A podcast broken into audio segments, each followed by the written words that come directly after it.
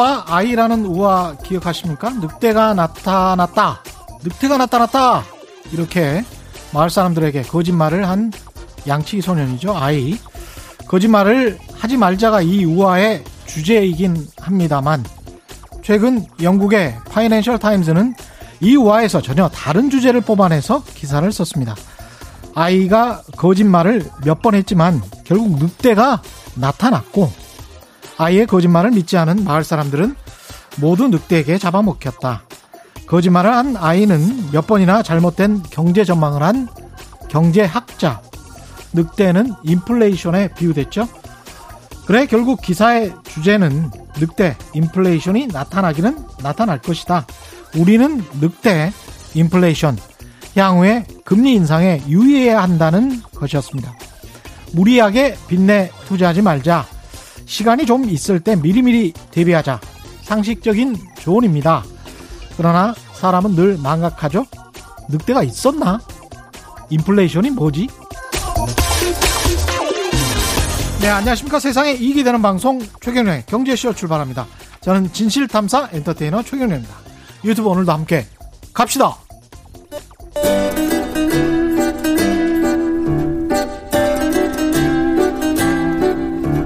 얽히고 설킨 국제경제는 이분이 제일 잘합니다. 서울에서 지구를 바라보는 신환종의 세계경제 리포트. 네, 지난주 미국 연방 정부가 조 바이든 당선인을 대선 승리자라고 공식 인정했습니다. 바이든의 정권 인수에 가속도가 붙을 것으로 보이는데요. 내각 인선도 속속 윤곽을 드러내고 있습니다. 11월 30일이면 완벽하게 다 나올 겁니다. 신환종 NH투자증권 FICC 리서치 센터장과 함께 하나하나 짚어보도록 하겠습니다. 안녕하십니까? 네, 안녕하세요. 지금 일단 윤곽이 드러나고 있는데 그럼에도 불구하고 오늘의 주제는 신냉전은 바이든 시대에도 계속될 것이다. 이렇게 말씀을 하셨다고요?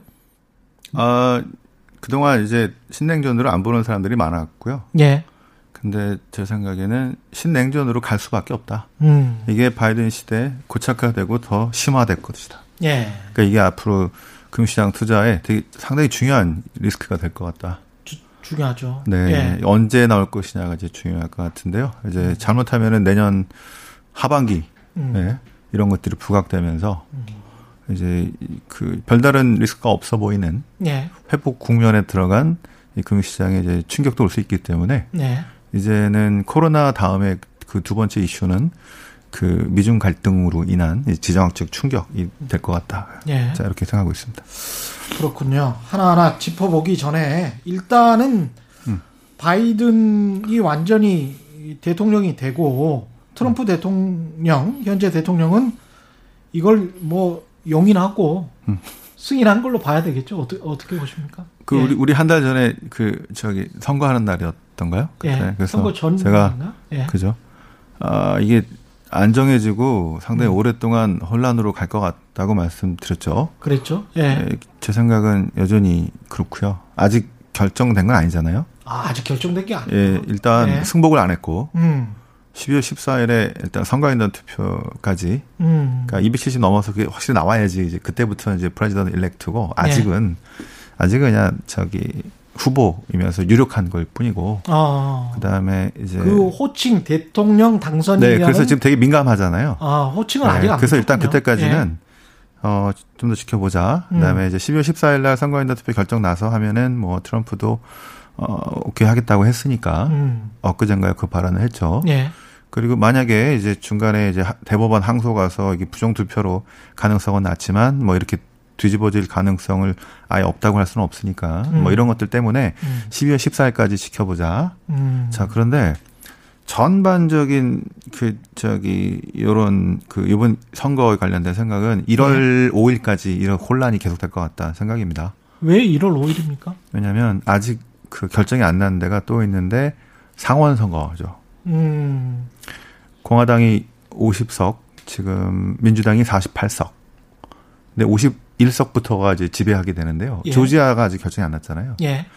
결성 투표를 합니다. 아, 결선 투표를 네, 요게 음. 1월 5일 날 그 하나 보궐 선거가 하나 있고 결선 투표가 이제 저기 일반 투표가 일반 선거 하나 있어가지고 공화당 음. 저기 지금 조지아에서 두 석인데요. 두 석 가지고 싸우는 겁니까? 여기 네. 만약에 민주당이 두 석을 다 가져가게 되면은 음. 이제 어 대통령이 바이든이 된다면 하원 민주당 공화 저기 상원도 민주당이 가져가게 되는 예. DDD가 blue wave가 나올 수 있죠. 그렇죠. 그 가능성이 있어요. 그렇게 되면 네 그렇게 그렇게 되면 되는 시나리오와 네. 근데 만약에 그렇게 되지 않은 DRD의 시나리오와 그죠? DDR이 되는 이제 공화당이 상원에서 둘 중에 하나라도 이기면 예.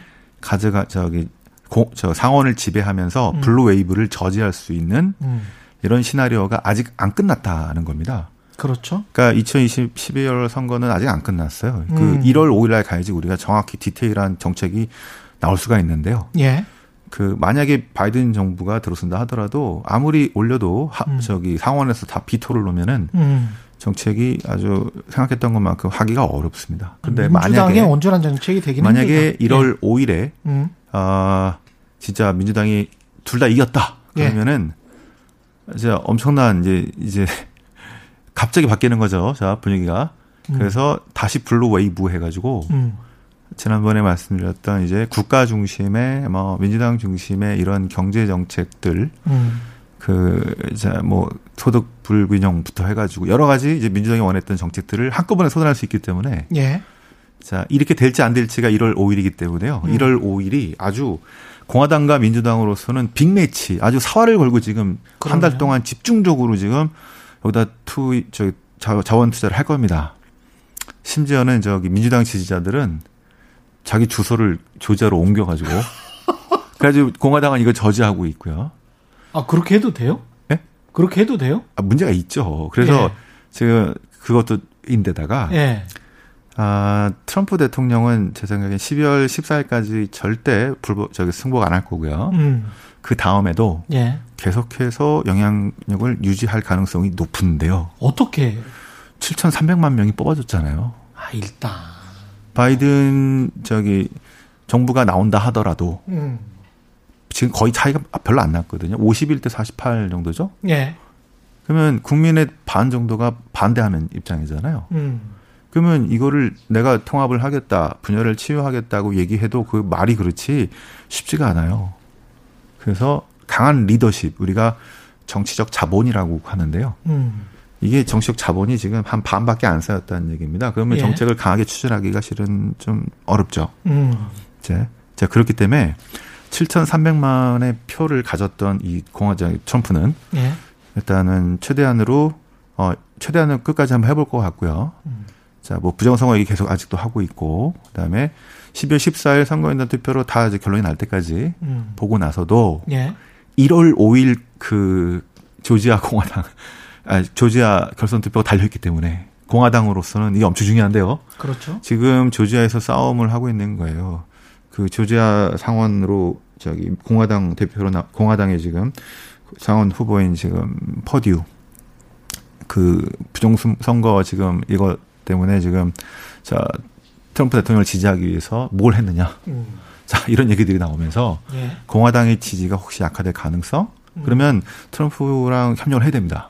어. 그리고 이게 아마도 다음 대선 때까지도 2024년에 선거에 저 트럼프 대통령이 출마한다고 할 가능성이 높기 때문에 또 네.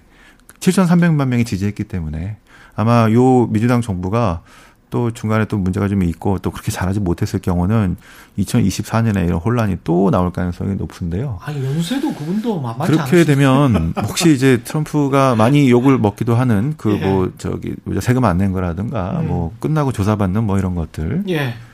강력한 정치적인 영향력이 있기 때문에 예. 그 중요한 문제가 아니죠.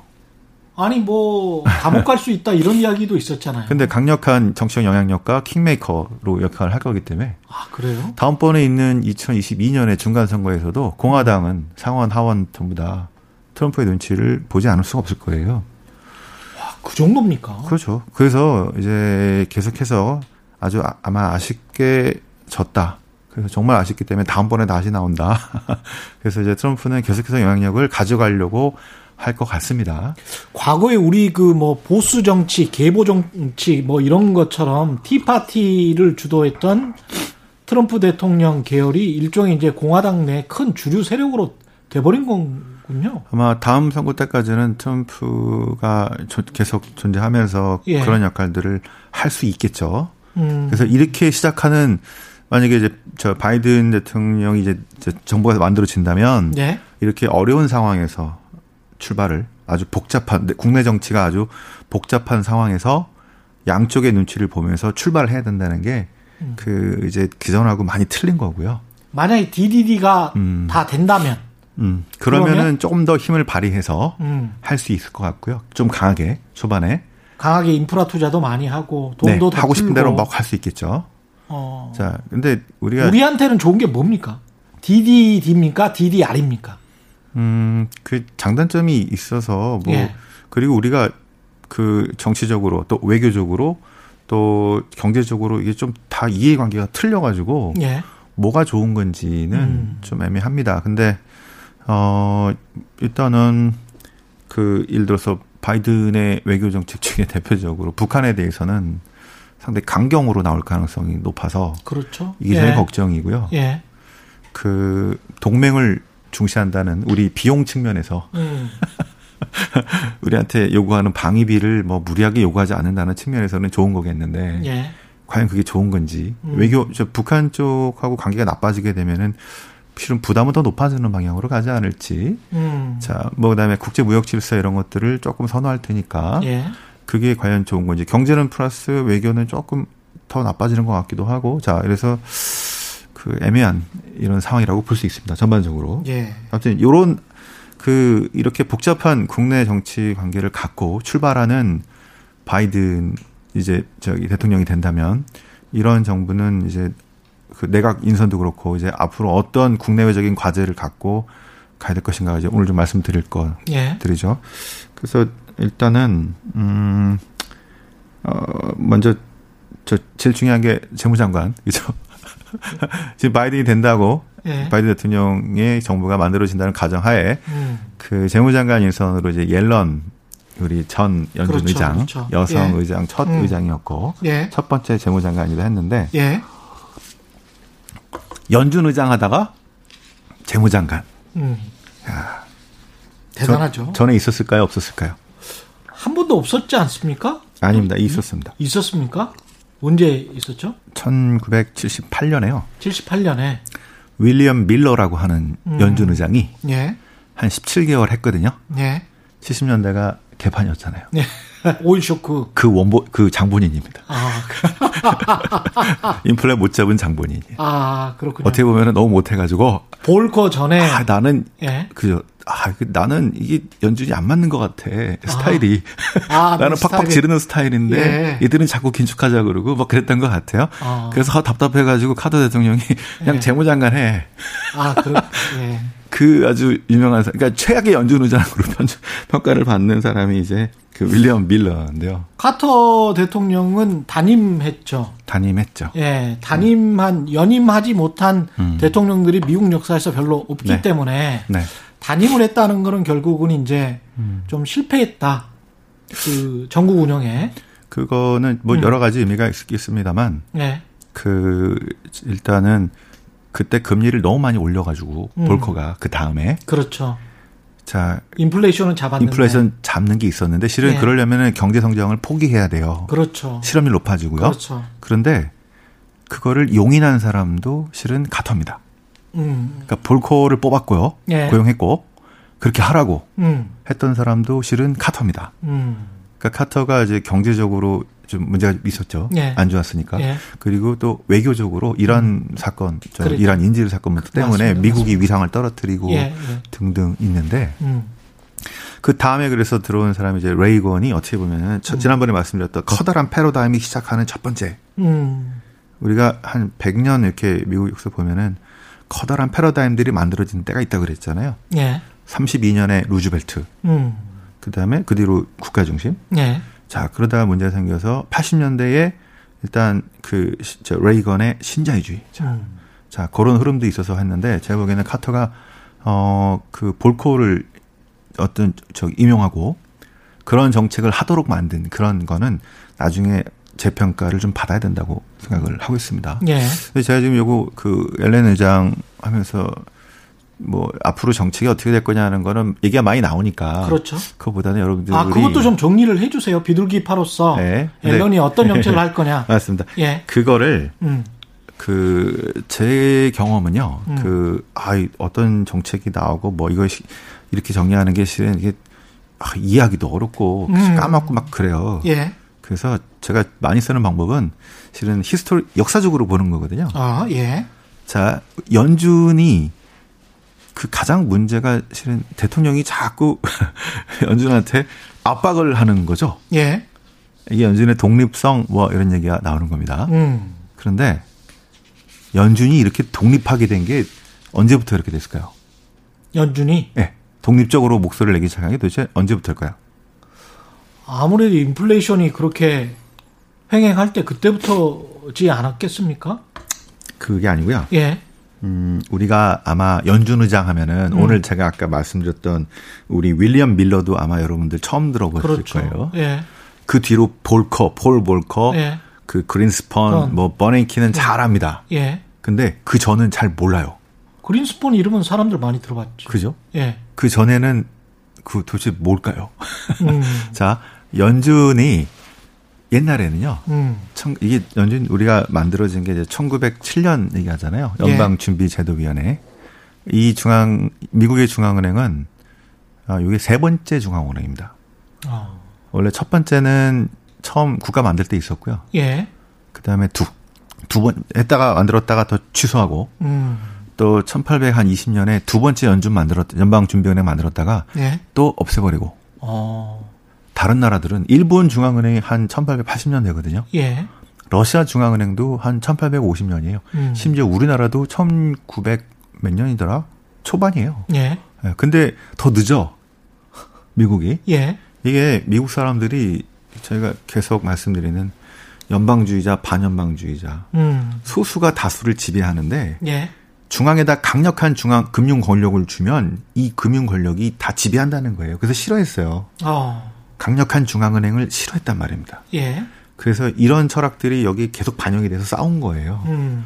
그러다가 1907년에 이제 금융위기가 났는데 다른 나라들은 중앙은행이 뭐 도와주고 뭐 해가지고 최종 대부자 역할을 하면서 이렇게 회복이 되는데 여긴 그거 안 그게 안 돼서 헤매고 있는데 JP 모건이 그 역할을 했다는 겁니다. 어. 그런데 그러면서 또 자기 이속도 챙겼어요. 헐값에 다른 경쟁사 사고 막 그랬어. 예.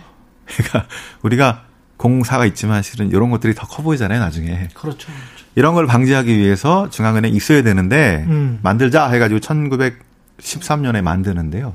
그때도 강력한 중앙은행을 준 게 아니고 음. 그렇죠. 지금 민영으로 돼 있잖아요. 그렇죠. 왜냐하면 아 여기 여기다가 강력한 힘을 주면은 나중에 우리를 다 지배할 거야. 음. 이런 거 싫어하는 거예요. 참 미국 사람들 민간 민간 좋아해요. 민간. 그래서 예. 12개 지역 연준이 운영하는 거다 해 가지고 그렇습니다. 지역 예. 연준 위주를 주도로 이렇게 연준법을 만들어서 음. 허용을 해 줬던 게 이제 1913년에서 시작이 되는데요. 자 이렇게 하다가 그러니까 처음에는 이제 힘이 없죠. 음. 아, 다 나눠져 있고 그런데 그러다가 그때는 아마 핵심적인 역할을 뉴욕 연준이 했습니다. 그러니까 예. 1920년대 음. 가장 활약을 많이 했고 1930년대 대공황 때도 활약 많이 했던 사람들이 뉴욕 연준이에요. 예. 예, 지금도 아마 넘버 3이긴 한데요. 음. 자, 이 사람들이 1922년, 23년 막 이럴 때, 그, 어, 국채 투자를 한번 해보니까, 음. 어, 이걸로 경기 조절이 되는 걸 봤어요. 지금 우리가 국채 투자를 통한 당연한 걸로 생각하는데 그때 예. 처음 발견한 거군요. 발견한 거예요. 어. 그거를 보면서, 아, 요런, 그, 그게 이제 FOMC의 원형이죠. 예. 금리 조절과 음. 국채 매입 뭐 이런 것들을 예. 통한 통, 조절을 통, 통해서 경기 조절을 되는 걸 확인하고, 예. 이거를 지역 연준은 지들이 하- 한다 그랬고 뉴욕을 중심으로 해서 예. 워싱턴에 있는 중앙의 연방준비제도위원회는 이거 우리가 해야 된다라고 한 13년 동안 싸우다가 역시 남북 전쟁을 한 나라답게 이게 지방 두 자치가 아주 예, 확고하군요. 막 싸웁니다. 예. 이때 그 미국 사람들 이걸 중앙으로 주면 안 된다라고 했던 그 근거는 음. 이거를 중앙으로 주면 그 중앙에 누가 있어요? 대통령이 있죠. 그렇죠. 대통령이 지가 선거 다가오면은 어. 금리 내려가지고 경기 부양하니까 인플레가 엄청나게 오를 거다. 그러네. 실은 예. 70년대 인플레는 실은 그렇게 만들어진 게 커요. 음. 60년대, 70년대. 음. 그게 그때 드러난 것들입니다. 예. 20년대, 30년대 그렇게 높지 않았었거든요. 어. 자, 그러다가 1935년에 연준법이 개정이 되는데, 어, 메리너 그, 그죠? 35년이면 이제 에클스. 대공황 맞아. 이후죠. 예. 예. 메리너 에클스라고 하는 사람이 예. 어, 연준 의장으로 이제 발탁이 돼서 음. 루즈벨트의 총애를 받고 갑니다. 예. 이 사람이 지금의 연준의 기초를 만든 사람인데요. 독립을 시킨 사람이죠. 어. 어떻게 했냐. 그래서 지금 그 FOMC라고 하는 지금 음. 공개시작 조작위원회 이게 원래 지방 연주 뉴욕 지들끼리 하다가 음. 이거를 중앙에 있는 워싱턴으로 통합시킨 사람이 바로 이 사람이고요. 예. 12명의 연준 위원들이 있는데 대통령이 자꾸 자기 마음에 드는 사람들만 시키려고 그래. 그래서 어떻게 규정을 바꿨어요. 예. 대통령은 2년에 한 번 딱 한 사람만 정, 정할 수 있어요. 그러면 음. 연임을 8년 해도 4명밖에 못 바꿔.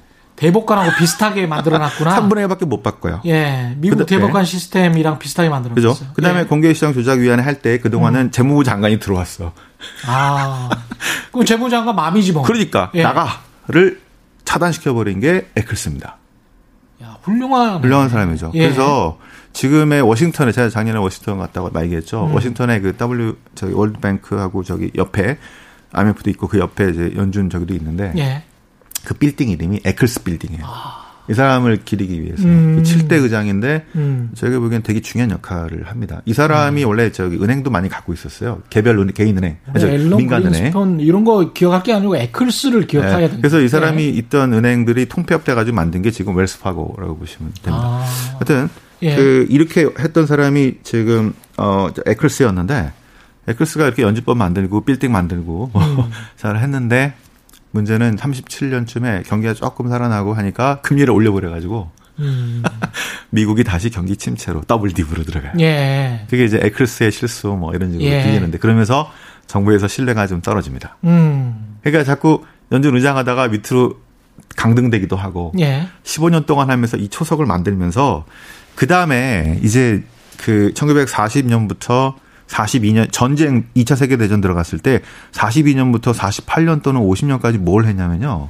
미국이 그래서 재무부가 그때는 재무부 밑에 부서였어요. 연준이. 연준이. 음. 그러니까 마음대로 했던 겁니다. 그러네요. 네. 음. 자, 그래서 이거를 좀 어느 정도 독립을 시켰고 하는데도 여전히 이 이미지가 강했었어요. 예. 그리고 저번에 37년에 약간 정치 실패했죠. 음. 그러더니 재무부가 연준한테 이렇게 얘기를 한 겁니다. 자, 우리가 지금 yield curve control이라고 하는 말을 작년 올해 많이 나왔었죠. 그랬죠. 예. 금리를 낮게 그냥 통제 버리는 거야. 음. 단기 자금은 3개월짜리는 0.35%, 예. 장기 자금은 한 뭐 2.5%로 5년, 7년, 8년 동안 예. 42년부터 48년인가 9년까지. 음. 자, 그래서 여기서 연준이 저기 재무부가 여기서 돈 찍고 채권 예. 찍고 연준이 사주고 이런 양적 완화 비슷한 것들을 그때 했던 것들입니다. 이러니까 연준이 완전히 정부에 독립하려고 했다가 그거 판단 하나 실수했다고 완전히 종속돼 버렸죠. 아. 그래서 예. 그때 인플레가 많이 나- 올라갔는데요. 음. 한 10몇 프로씩 갔는데 금리는 낮고 예. 나중에 정부가 미국 정부가 부채 비율을 빠르게 내릴 수 있었던 이유도 인플레는 높고 그 성장은 많이 나왔는데 금리는 낮고 예.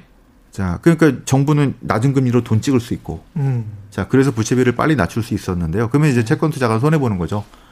실제 금리 엄청나게 많이 났으니까. 음. 자 그래서 이대로 가면은 안 되겠다라고 음. 해서 그때 트루만 대통령을 설득을 해서 연준과 재무부가 이제 어코드라고 하는 협약을 맺습니다. 연준을 앞으로 독립적으로 놔둬야겠다. 예. 놔두 놔두자고 하는 그 협약을 맺습니다. 이걸 맺고 나서부터는 음. 1950년대부터는 연준이 재무부로부터 완전히 독립했다라고 예. 얘기를 하는데 이때는 의장이 이제 강등됐으니까 예. 의장이 윌리엄 맥체스터 마틴 주니어라고 하는 사람입니다. 예. 이 사람이 저 그린스폰보다 더 오래 했어요. 20년 했어요. 그래서 이 사람이 있는 동안은 잘했다는 평가를 받는 거죠. 예. 이 사람이 1950년부터 한 70년까지 했는데요. 음. 자, 이 사람은 그 린드 존슨이라는 이제 그 대통령. 케네디 죽고 나서 자했던 그, 그 대통령이 위대한 사회하고 뭐 이제 돈 찍고 해야 되는데 음. 자, 금리를 이게 좀 낮추거나 지금 그 긴축하면 이제 올리면 안 되는데 자꾸 연준 의장이 말, 말을 안 듣니까 예. 자기 목장에 데려가서 과속 운전을 하면서 어, 막 압박을 했다는 거예요. 과속 운전을 하면서 트- 아, 그러니까 저기 텍사스인데 의미예요? 같이 목장에 죽자고? 아니 막 위협을 하는 거지. 어. 자 예. 그렇게 했는데도 말을 안 들었다는 거예요. 어. 자 그걸로 유명하고요. 또 예. 사람들이 펀 저기 그린스펀 얘기로 많이 알고 있지만 그 펀치볼 얘기가 있습니다. 연준의 의무는 파티가 막 무르익을 때 예. 펀치볼 폭탄주 같은 거 있죠. 예. 치워버리는 거. 음, 막 무르익을 때 막 같이 하는 게 아니고 그렇죠. 그때 치워버리는 이 얘기는 실은 그 이제 저 윌리엄 맥 맥체스 맥체스네 저기 마틴 주니어가 한 겁니다. 음, 그러니까 완- 연준의 어떤 모범을 만든 사람들이죠. 만든 예. 사람이죠. 이렇게 말을 안 듣니까 나중에 닉슨이 이 사람을 쫓아내고 음, 자기 친구이자 유명 경제였던 아서 번스라고 하는 사람을 들여옵니다. 음. 여기서부터 공식적으로는 분리 분리되고 독립됐는데 실제로는 실제로는 자기 말을 그대로 따라가는 사람을 앉혀놓으니까 예, 심지어는 닉슨이 도청해서 음, 막 됐잖아요. 예. 도청을 해보니까 이 사람이 연준도 도청했어요? 도청했어요. 했더니 이 사람은 더 했어. 에? 내 말대로 금리 안 내리면 예. 불이익을 준다고 연준위원들한테 할 정도로 예. 그래서 지금 최악의 평가를 받는 연준은 우리가 별로 기회를 못하는 그러니까 닉, 닉슨의 과잉 충성한 거네. 과잉 증성하고 아 예. 그래서 연준의 독립성을 저하시켰다. 아, 그 대표적인 케이스가 아서 번즈와 아까 누구죠 밀리엄 밀러 이어서 재밌다 이거. 자 그래서 우리가 이 사람들 때문에 그 그전 사람들을 별로 기억을 못했고 별로 중요하지 않다고 여겼던 예. 그런 것들인데요. 자, 그 다음에 기억해야 되겠습니다 이거. 맞습니다. 예. 그 다음이 이제 볼코가 예. 아까 등장해서 음. 자 등장하고 금리 올리기 시작한 거는 레이건 때가 아니고요. 카터 때입니다. 예. 카터가 그렇게 하라고 한 거예요, 실은. 음. 용인한 겁니다. 내가 네. 이번에 대선 실패하더라도 음. 그렇게 해야 된다. 음. 그래서 카터는 좀 어느 정도 재평가, 경제적으로는 좀 필요하다 싶고요. 음. 그리고 볼코가 아주 뭐 박- 사람들이 반대하는데도 불구하고 엄청나게 자 금리를 10, 11%였던 금리를 14, 20%까지 올려가지고 예. 그때 배경으로 만든 영화가 히트친 거. 조커? 조커. 81년 배경이잖아요. 네. 막 엄청나게 실험률에. 하지만 음. 그 이후로 금리가 쫙 내려오게 되고 인플레가 쫙 3%로 이제 안정을 찾게 되면서 예. 드디어 인플레와 전쟁이 끝났다라고 선언한 게 이제 미국. 그 다음부터 미국 경제가 상당히 좋아졌고요. 이때부터 금리가 1980년부터 지금 2020년까지 40년 동안 금리가 내려왔던 거예요. 음. 그렇게 장기로 보면 그렇게 되는 거군요. 정확히 따지면 예. 2008년까지 음 30년 동안 내려왔고요. 예. 10년 동안 헤맸어요. 헤맸죠. 그렇죠. 예. 자, 그래서 우리가 채권 왕이라고 하는 빌 그로스가 음. 이렇게 탄생한 겁니다. 그 전에는 채권 왕이 나올 수가 없죠. 그렇죠. 다 터지는데 뭐. 어. 그죠? 그리고 이렇게 할인율이 낮아지니까 음. 워렌 버핏과 찰리 먼거가 나온 게 80년대. 예. 그다음에 뭐 누구죠? 저기 피터 린치, 음. 레이 달리오가 70년대 다 말아먹고 예. 80년대 초 하다가 어 이런 것들을 기반으로 만들어진 게 바로 이 볼커가 그이 기준을 잘 잡아가지고 음. 쫙 금리를 내려서 예. 자 이렇게 잘했던 볼커는 한 20년 해- 이상 해야 될 것 같죠? 음. 그런데 바로 얼마 안 돼서 잘립니다. 그랬죠. 예. 왜냐하면 레이건하고 이게 저 레이건 정부하고 이게 저기 안 맞았던 거예요. 음. 예. 뭐냐면 어 레이건 정부는 시장 중심의 효율을 중심으로 하는 신, 저기 신자유주의. 그렇습니다. 금융 규제는 완화돼야 되는 거. 규제 맞습니다. 필요 없어. 예. 예. 이런 사람이 이런 음. 쪽이고요. 볼커는 금융은 규제해야 되는 거라고 생각을 음. 했어요. 이게 안 맞았던 겁니다. 물론 네. 그때의 흐름이 실은 이제 규제 완화로 가면서 음. 자 우리가 지금 금융기관들이 이렇게 많은 또 저기 뭐죠 소득을 많이 벌고 또 시장에서 돈도 많이 벌고 하게 되는 거는 예. 60, 50년대, 30, 40년대는 그런 게 없었고요. 없었어요. 그다음에 높은 평가를 받지도 못했어요. 음. 심지어는 직업으로서도 금융, 예, 금융 거래는 예. GDP도 안 들어갔어요. 맞습니다. 예. 이게 인정받고 이렇게 커지기 시작한 거가 실은 70년, 80년대부터입니다. 음. 이때부터 들어가기 시작했어요. 예. 자, 그러면서 이때 많은 게 나왔죠. 음. 그때 이제 그, 어, 먼저 미국은 볼커 같은 사람들 반대하는 게 많아가지고 그 다음에 그린스펀으로 바뀌면서 이런 게 시작이 됐고요. 유럽이 먼저 시작합니다. 그 금융자유화법 해가지고 특히 영국 음. 금융 허브로 만들면서 예. 뭐 BNP 파리바 뭐 같은 여러 은행들이 통폐합되고 하면서 엄청난 은행들로 음. 글로벌 은행들로 성장하게 되고 예. 거기는 투자은행, 상업은행 경계가 없, 없고 그냥 하나가 universal bank였기 때문에 엄청나게 커지는 걸 보고 나서 이제 미국에서 시티가 우리도 해달라고 한 게 이제 90년 후반이겠죠. 자, 이런 식으로 이제 쭉 연결이 됐던 게 그래서 볼코. 그래서 그 저희들이 이제 요런 이제 흐름들을 이제 봤을 때 음. 연준의 독립과 정부의 간섭 이게 왔다 갔다 계속 했었는데 그러네요. 자, 아주 어렵게 해서 예. 이렇게 만들었 만든 건데 예.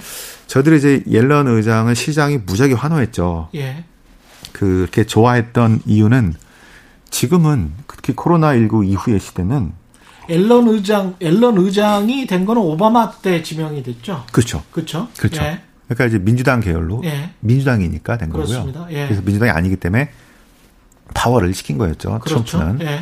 자, 그래서 지금 코로나19 이후의 시대는 통화 정책과 재정 정책이 이제 긴밀하게 돌아가야 돼요. 그렇습니다. 예.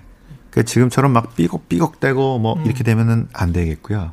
그러니까 트럼프가 계속 파월에게도 야, 더 내려, 더 내려 몇 번을 이야기를 했잖아요. 음, 그렇죠. 예. 근데 이제 재무부 장관은 아무래도 그 대통령의 의중을 그대로 받아서 음. 그러니까 대통령의 생각이랑 거의 유사한 그렇죠. 이렇고요. 예. 연준은 그거랑 상관없이 이제 뭐 저기 경제 상황 특히 인플레와 미국 음. 또 고용 뭐 이런 것들이 있으니까 예. 자 근데 그 요 자네 옐런 의장이 그 의장을 할 때 당시 음. 미국이 출구 전략을 할 때였어요. 맞아. 예. 그 버냉키 의장이 이제 쏟아 부었던 양적 완화로 쏟아, 쏟아 부었던 돈들도 있고 금리가 이제 제로 금리에서 예. 올라가야 될 때예요. 2016년쯤. 예, 15년 말 하고 뭐 이렇게 하는데 예. 그래서 어 금리 올라간다 그래 가지고 테이퍼링 텐트럼 수도꼭지 잠근다 그래서 그렇죠. 2003, 2013년 여름에 신흥국이 아주 그냥 폭, 폭 저기 폭풍으로 완전히 이제 휘몰아쳐서 당했고요. 그랬습니다. 올린다고 그냥 조금만 잠근다 그랬더니 그렇게 말만, 두려워했던. 했는데 진짜. 자 그래서 이제 아. 자네 옐런이 그거를 실제로 했어야 되는데 예. 2015년 말에 한 번 올리고 아 이제 올라간다 그랬는데 한 번 올리고 음. 1년 동안 안 올렸어요. 그렇죠. 자 그러면서 뭐 신흥국 상황도 보고 음. 또 여러 가지 상황을 보면서 얘기하는데 이분 전공이 노동 경제학이에요. 맞습니다. 예. 실업률하고 고용 쪽. 그러니까 연준이나 우리 이제 중앙은행이 옛날에는 인플레 여기만 집중했다고 한다면 고용 창출도 고용에 대해서도 상당 부분이 들어가 있습니다. 예. 예. 자 그래서 실은 확실한 비둘기파인데요. 음. 옐런 의장이 얘기한 게 중요한 게 저 고압 경제라는 게 있죠. 고압 경제. 예, high pressure economy라는 음. 건데요. 이게 뭐냐면 어, 그냥 평상시가 아니라 음. 이런 전염병이나 금융 위기 이게 팍 터져가지고 그렇죠. 경제가 심각하게 이렇게 처져 있다가 음. 그 다음에 회복될 때는 음. 이게 어 강한 수요 회복이 보이지가 않죠. 일단은 그 추세가 꺾였기 때문에. 예. 그러니까 일시적으로 좀 바- 지금 마- 마찬가지입니다. 음. 일시적으로 반등을 한다 그래도 이게 2020년대가 그렇게 좋아 보이지 않잖아요. 예. 그죠? 회복도 뭐 100%될 것 같지도 않고. 음. 자, 그런 관련. 그럼 이제 잠재 성장률이 꺾였다고 얘기를 하는 겁니다. 예. 자, 그런 가운데는 우리가 연준이 그 전에 아까 볼코 보세요. 음. 인플레 파이터죠. 예. 그래서 그 뒤로는 인플레 파이터가 이제 연준의 완전히 책무로 넘버원 이랬는데 음. 지금 그게 다 중, 그, 그것만 중요한 게 아니라는 거죠. 그렇죠. 그래서 약간 인플레가 좀 올라가더라도 음.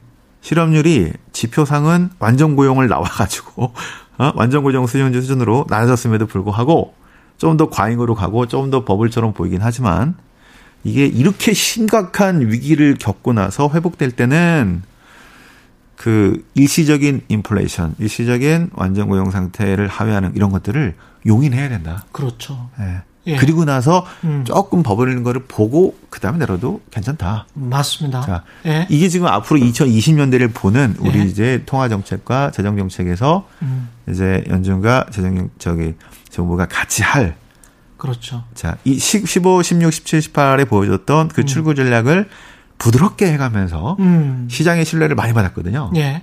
그래서 보통 재무부가 그러면 연준은 하, 뭐 이러잖아요. 음. 지가 뭐 알아? 하면서 그죠? 근데 연 의장 의장은 했던 사람이잖아요. 어우, 많은 존경과 그 예. 신망을 받고 있기 때문에 그럼요. 예. 그러니까 이제 뭐 윽박거리는 게 아니라 예. 상황을 이해하면서 음. 같은 언어를 쓰면서 그러네요. 부드럽게 하려고 하겠죠. 그렇죠. 예. 그리고 또 재정 정책도 지금 여러 가지로 뭐 기후 저기도 써야 되고 뭐 여러 가지 쓸 돈들이 많고 음. 또 하니까 그것도 나름대로 하겠고 그래서 시장의 그 어떤 어, 환호 이거는 그 뭐랄까 앞으로 한 지금 요 4년 동안에 음. 요것들이 이제 투명하게 보이고 예. 어, 우리가 좀 더 뭐 흔들리는 게 있더라 하더라도 예. 그때처럼 잘하겠거니 어, 그런 기대감이 지금 반영되고 있다 예, 이렇게 보여지고 있습니다. 그러면 지금 말씀하시는 거쭉 들어보니까 금리도 앞으로 이제 초저금리 상황이 그 전에 음. 이제 미 연준의 보고서에서도 계속 그렇게 나오지만 음.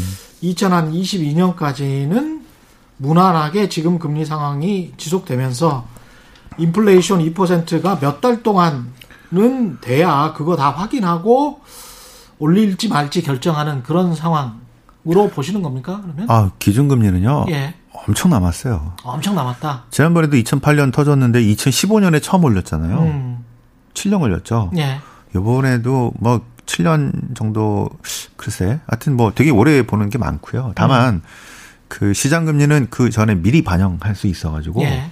아마 올해 연말 연초 내년 2분기까지 저희 한 60bp씩 올라간다고 보니까 음. 그게 나왔을 때 시장이 또 불안해하면 그러겠죠. 뭐 진짜 yield curve control을 하든 음.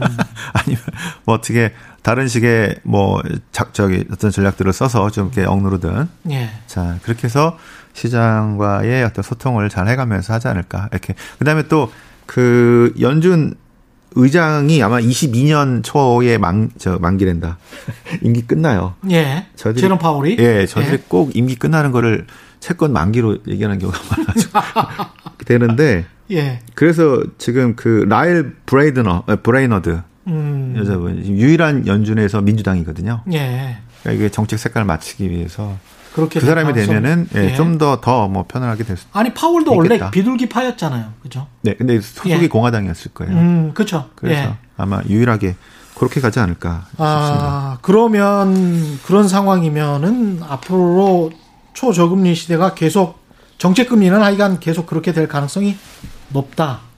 정책 금리와 시장 금리도 저는 내년 한 2분기까지 저희 미국채 음. 10년 한 1.3에서 1.5%까지 이렇게 예.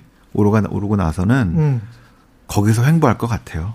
그러면 인플레이션은 뭐 그냥 오지 않는다. 인플레이션은 뭐 한 3% 후반 음. 지난 2010년 전에 봤던 것처럼 예. 그런 게 나올 수는 있는데 예. 4% 5% 6% 가면 음. 금리를 올려서라도 잡을 거예요. 아니 그렇게 되면 어떻게 되는 거? 그 음. 그런 상황이 되면 우리한테는 지금 자산에 그래도 좀 음. 특히 부동산 같은 경우는 거품이 좀 끼어 있는 것 같은데 음, 음. 좀 걱정해야 되는 거 아닙니까? 어 근데 그 일단은 그렇게 저기 인플레가 많이 올라갔다는 거는 음. 우리가 지금 디플레잖아요. 그렇죠. 성장률이 또 어, 자- 좋은. 인플레를 기다리고 있는 이런 그렇죠. 상황이어서 예. 좋은 인플레이 가능성이 많고 좋은 인플레이를 그래서 아까 높다. 70년대에 아소번즈하고 윌리엄 밀러가 했- 말아먹었을 때 예. 그때가 스태그플레이션이어가지고 그걸 걱정하는 건데요. 예. 그 70년대 케이스가 좀 특별했기 때문에 음. 그보다는 어 전후에 1차, 2차 세계대전 전후에 나왔던 그 인플레 급등하고 그 성장이 높아지고 하는 그런 상황이 높아질 가능성이 많아서 그거는 좀 좋은 시그널일 가능성이 높다라고 음. 보고 있습니다. 근데 그보다는 예. 급등보다는 갔다가 다시 내려가는 2010년대의 상황이 더 음. 가능성이 높다고 보는 거죠. 그러니까 2010년대 헤맸다라고 이제 표현을 하셨는데 음. 사실은 헤매는 상황이 계속될 것이다. 금리도. 그렇죠. 예. 그래서 채권을 이제 잘 안 보시는 분이 많은데 그게 음. 아니고요. 자산 배분에서 반드시 넣으셔야 돼요. 음. 왜냐하면 주가 많이 올랐잖아요. 예. 얼마가 다 갈지 모르겠는데 예. 일단 얼리 사이클이기 때문에 저희들은 뭐 올해 저기 올 초는 되게 나쁘게 봤지만 코로나 터지고 나서는 얼리 사이클이니까 계속 괜찮다고 말씀드린 게 있죠. 근데 올리사키란 거는 경기 아, 확장 초기 초기. 아, 이제는 예. 사이클 초기 예. 코로나 전에는 사이클 후반이었기 때문에 그렇죠. 누구나 다안 예. 좋게 보려고 했던 거죠. 예. 지금은 내년부터 우리 초반 들어가니까 음. 조금만 흔들려도 버티면 되니까 예. 그런 기대감으로 왔는데 조금 많이 간 측면도 있지만 음. 저희들은 조금 더 간다고 봅니다. 예. 그런데 이게 점점 주, 주, 주, 주가지수 높아지면 부담되잖아요. 예. 그럼 자산 어떻게 되나요? 음. 금리는 낮지만 자 이제 금리는 낮지만 그 인플레가 이렇게 막 무지하게 올라갈 가능성이 없기 별로 높지 않기 때문에 그렇습니다. 채권 자산도 미국채나 우리나라 국채나 음. 똘똘한 회사채 이런 것들도 음. 2% 3%지만 담아야 된다는 얘기예요. 아. 그래서 갖고 있다가 예. 혹시 또 시장이 급락해 버리는 사건이 나오면 음. 그러면 그 회사들의 회사채 가격은 뭐 우량으로 예. 예. 미국채나 이러면은 또 이, 게 가격 오르잖아요. 음. 이거 팔아서 또 사야지. 그렇죠. 그래서 배분을 하시기 위해서라도 아마 2분기 정도쯤에 달러 채권을 하시든 음. 왜냐면 우리나라 국채나 우리나라 똘똘한 회사채도 뭐 한2% 정도 나올 수 있기 때문에 예. 그 금리는 작지만 음. 자산 배분 측면에서 되게 중요한 역할을 할 거다. 2분기쯤에 네. 내년 금리가, 2분기쯤에 금리가 오르고 나서. 네. 금리가 오르 시장 금리를 말씀하시는 시장 거죠? 맞습니다. 예. 예. 시장 금리가. 오르는 2분기쯤에는 자산 배분에서 채권 쪽으로 한번 그것도 이제 우량 회사채, 네. 국채나 미국- 우량 회사채. 국채나? 네. 우량 회사채, 미국이나 한국. 네. 예. 아, 좋은데요? 예. 그 다음에 이제 그 비중만큼 주식은 좀 줄여라는 거죠. 아, 그러니까 100% 주식만 하지 마시고요. 예. 어, 일부를 그러니까 자산 배분 측면에서 항상 생각하셔야. 포트폴리오 조정이라는 측면에서. 그럼요. 예. 그러니까 지금 뭐 그동안 거의 뭐 80, 90, 100 갔다면 예. 많이 올랐잖아요. 그렇죠. 그럼 조금씩 이제 비중을 좀 줄이는 거죠. 줄여서 예. 그래서 한 채권으로 2분기쯤에는 갔다가 채권 쪽으로 갈 그렇죠. 필요가 있다. 그렇죠. 예. 아우, 오늘 뭐 아주 알짜 정보를 네. 주시고 있습니다. 예. 일단 그리고 이제 가장 그 바이든 시대에 주목해야 되는 게 중국과의 관계인데 아, 그렇죠. 예, 시간이 좀 뭐 얼마 안 남아서 중국과의 관계는 어떻게 될 것 같습니까? 네. 예. 한 10분 남았나요? 예. 예. 그 10분도 못 남은 것 중국은. 예. 제 생각에는 음. 지금 사람 많은 분들이 바이든 때 되면은 조금 이제 좀 그 특별하게 아 좀 뭐랄까 약간 좋아지는 음. 또는 뭐 완화되는 이렇게 보- 보시는 분이 많은데 예. 저는 어 계속해서 더 악화될 거라고 보고 있고요. 아까 그래서 신냉전 네? 예. 바이든 시대는 신냉전 갈 수밖에 음. 없다고 생각을 하는데 예. 그게 왜냐면 어 중국이 말을 미국의 말을 그 근본적인 어떤 저 문제를 제기할 거고 미국은 근본적인 문제는 뭔가요? 어 인권과 예. 중국 내 민주화와 음. 환경과 그럼 뭐 어떻게 중국은 절대 말 안. 들을 거잖아요, 예. 그거는. 아니면 예. 할게 해놓고 안 할 가능성이 더 높기 때문에 예. 민주당이 화가 난 게 뭐냐면 음. 클링턴이 바보가 아니기 때문에 그때 이렇게 이렇게 하도록 얘기했어요. 음. 근데 말을 안 들었던 거죠. 그러면 이제 WTO에서 같이 잘 해보자 뭐 이런 네. 거였잖아요. 그래서 예. 그 트럼프가 공격했던 게 클링턴과 민주당 외교 리더들이 속았다는 거지. 그렇죠. 그래서 그 때린 거예요. 그래서 그렇죠. 몽둥이를 들고 나온 거예요. 아, 트럼프는 음. 그냥 나온 게 아니고 그동안 했던 방식이 틀려서 이제는 몽둥이밖에 없다라는 거거든요. 민주당 입장에서도 입증을 해야 되는 그런 처지군요. 아, 아니 입증이 아니고요. 음. 속았기 때문에 음. 어떻게 할까요? 지금 관세 때리고 막 화웨이 제재했던 거 어떻게 저기 바이든이 되면은 일단은 다시 시작하고 트럼프가 싫으니까 이거 없던 걸로 하고 다시 하자 이렇게 할까요? 아니죠. 아니요. 제 예. 생각에는 예. 트럼프한테 일단은 thank you. 음. 험한 짓은 트럼프가 다 한 거야. 예. 나는 안 그랬고 예. 트럼프가 험한 짓 다 해놨어. 음. 근데 이걸 다시 돌린다고? 아니요. 왜 돌려? 아까 제가 국내에서 입지가 지금 음. 절반은 지지하고 절반은 안 한다 그랬잖아요. 그렇죠. 그래서 강력한 국내 정책을 추진하기가 지금 쉽지가 않아요. 그죠? 왜냐면 여전히 외국 때리게 해야 되는구나. 그래서 예. 지금 전부 다 국민들이 원하는 게 뭐예요? 일단은 대외적인 겁니다. 음. 첫 번째 그래서 시간이 좀 필요하긴 해요. 왜냐하면 이제 기후 변화가 일단 빠르게 기후 변화 기후 변화 그 저기 다시 재가입부터 해서 예. 어 환경에 대한 이슈들을 선점하고 그다음에 이거를 동맹들과 고려하고 해서 음. 동맹들과의 그 연대를 통한 리더십 회복의 시간이 좀 필요해요. 예. 지금 바로 얘기하면 안 믿을 거 아니야. 그렇죠. 그리고 동맹들도 이미 많이 이 발이 네. 중국 시장에 묶여 있어서 아 근데 동맹은 그러니까 예를- 예를 들어 메리켈이 맨날 그 얘기를 하는 겁니다. 음. 그 유럽 연합에 와서 그 중국이 저기 프랑스한테는 막 하는데요. 음. 독일한테는 막 못해요. 메르켈이 여기, 여기 리더잖아요. 예. 마크롱이 마카롱인지 마, 마크롱인지. 여튼 마크롱. 가서 중국 가서 예. 인권, 홍콩 인권 얘기하니까 갑자기 음. 저기 시진핑이 에어버스 250대 얘기하니까 아무 말 못하고 오잖아요. 마크롱이 한, 한 개요. 예. 자, 메르켈은 예. 그, 그, 가 필요 없다는 거지. 아. 개별 국가로 얘기하면은 당할 수밖에 없는 거예요. 음. 그런데 그래서 유럽 연합 차원에서 하자는 거지. 아. 근데 메르켈이 무슨 얘기를 했냐면 자, 이 경제적인 것도 뭐 좋지만 이러다가 중국이 세계 넘버원이 되면 그 중국몽이죠. 예. 세계 최고 팝권국가가 되면 우리 서구가 그동안 중요하다고 여겼던 보편적인 가치라고 여겼던 인권, 음. 민주화, 민주주의 음. 이게 퇴색하는 거 아닐까? 그렇죠. 자, 이 얘기를 분명히 음. 얘기했어요. 음. 자, 그래서 이게 지금 트럼프의 그동안의 외교 전략이 동맹을 완전히 뭐가 엄청나게 뭐지 뭐 이러면서 이게 안 좋았었는데 음. 실은 그 바이든 쪽의 외교 정책은 이걸 다 포섭해서 음. 중국을 압박하는 걸로 가자는 건데요. 예. 이 문제는 그 이런 겁니다. 그 지금 이제 그 호주가 최근에 중국이랑 사이가 되게 안 좋아졌거든요. 예. 왜냐하면 코로나19 어디서 나왔는지 막 따져보자 얘기를 음. 한번 했고요. 맞아요. 예. 또 하나는 홍콩과 대만, 저 중국, 위구르 이런 음. 인권 탄압 이런 얘기를 했어요. 그랬더니 중국 사람들이 얘기하는 게 항상 뭐냐면 그 얘기 하지 절대 그 얘기는 하지 마라. 내정 음. 간섭이다. 예. 이것만 아니면은 다 괜찮아. 경제 음. 문제는 다 괜찮은데 요건 얘기하지 마. 예. 중국 사람들한테도 그래요. 모든 자유를 줄 테니까 정치 얘기만 하지 마. 그런데 이게 진정한 자유가 아니죠, 실은. 그렇죠. 그게 실은 우리 옛날에 전두환 때랑 비슷합니다. 박정희 전두환 때. 예. 그죠. 전두환 예. 때 얘기가 그거잖아요. 음. 경제 하라는 거지. 음. 정치만 얘기하지 마. 이건 우리가 할 테니까. 그래서 우리는 살만하잖아. 뭐 이런. 그래서 예. 그 바이든은 저 이제 바이든이 당선이 되면 음.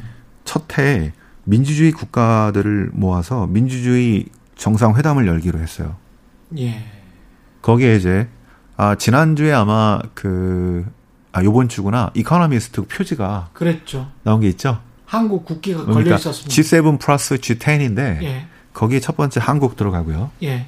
그다음에 호주 하나가 예. 어딜지 모르겠는데 음. 다른 나라 많거든요. 예. 서방이 뭐 브라질도 있고 음. 뭐 있는데 왜 한국이 들어갔을까요? 그 삼성전자 뭐 기사 내용에는 네. 뭐 반도체 그런 이야기도 나오고 그것도 있는데 예. 이 동아시아에서 우리나라가 되게 특이한 나라이기 음. 때문이죠.